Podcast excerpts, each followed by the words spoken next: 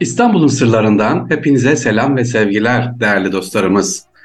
Ramazan ayındayız. Ramazan ayında ne önemli? İftar ettirmek önemli değil mi? Bir oruçluyu diyor iftar ettiren ne kadar güzel sevaplar alır, ne kadar güzel maddi manevi ikramlar alır.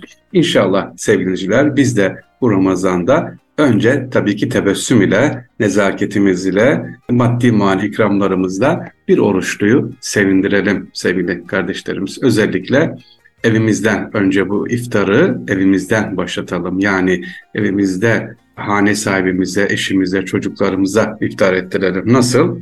İşte zaten yemek yapmıyor muyuz, ama bir oruçluya iftar ettirir gibi sevinciler. E zaten evimizin ehli eşim, kocam, çocuklarım. Hayır öyle demeyin. Allah'ın bir kuluna iftar ettiriyorum diye. Evin reisi eve ikram getirirken bir ekmek dahi olsa ya da evin hanımefendisi yemek pişirirken ben akşam bir oruçlu iftar ettireceğim niyetiyle sevgili dinciler inşallah bu niyetle ikramını sofrasını hazırlarsa Resulullah Efendimizin o müjdesine inşallah nail olur.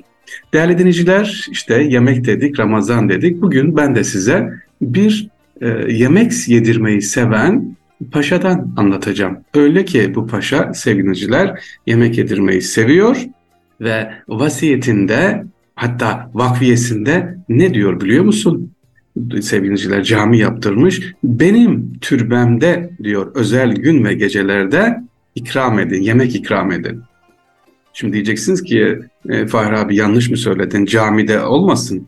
Camide işte avlu bahçesinde caminin orada yemek ikram edilse onu deme, demek istememiş mi? Hayır. Diyor ki e, bu biraz sonra anlatacağım paşa benim türbemde diyor özel gün ve gece yani cuma gecelerinde, kandil günlerinde, bayram günlerinde türbede diyor yemek ikram edilsin.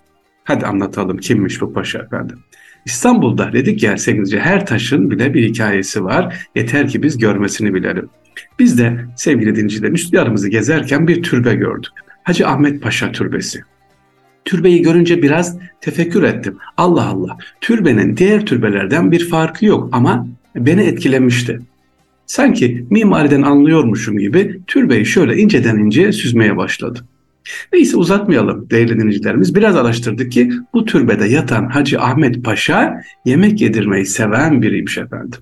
Ve ölümünden sonra da özel dini gün ve gecelerde türbesinde yemek verilmesini vasiyet ve vakfetmiş. İşte detayları anlatalım şimdi. Doğancılar e, Ahmet Paşa tekke işte günlük e, yemek tahsisatı tayin etmiş. Kabrinde ise mübarek gün ve gecelerde yemek dağıtılmasını e, şart koşmuş. Tekke ve türbesine yemek dağıtım için tahsisat belirleyen Doğancı Ahmet Paşa bu sayede hayırlı severliğini daha ön plana çıkarmış efendim.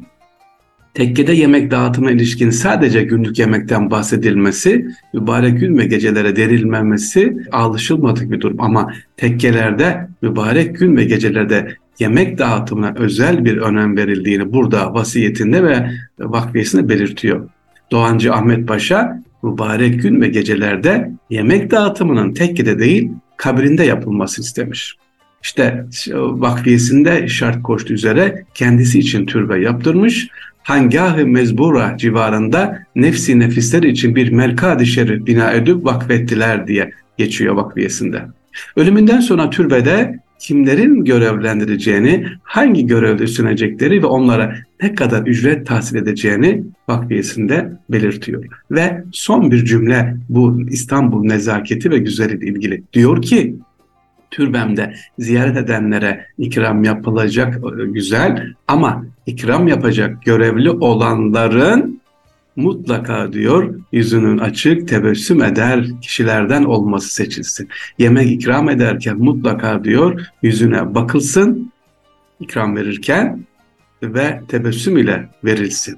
Sakın ola diyor kalp kırılmasın türbem içerisinde diyor kimsenin kalbin kırılmasını istemiyorum diyor sevgili dinleyiciler. İşte bir İstanbul nezaketinin vasiyeti. Şimdi diyeceksiniz ki ya cami var, işte zaten tekke var, Doğancılar Tekkesi niye türbede diyeceksiniz sevgiliciler. E, türbenin öyle bir hani mezar yeri gibi değil.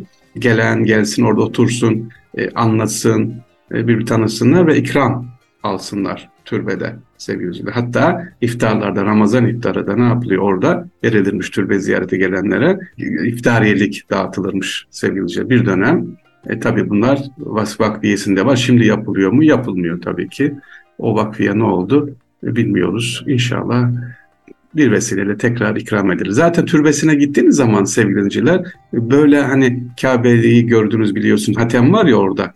Hatem e, boşluk makam İbrahim'den sonra tavaf ediyoruz böyle soldan. O boşluk ve hatem diyoruz oraya. Aynı onun gibi sevgili dinleyiciler. Türbenin giriş kapısına bakın. Çevrim işte orada ikram ediliyor. Yemek ikramı. Ee, peki kimmiş bu? Hoca, efendim Doğancı e, Hacı Ahmet Paşa kimmiş? Doğancı Ahmet Bira Paşa.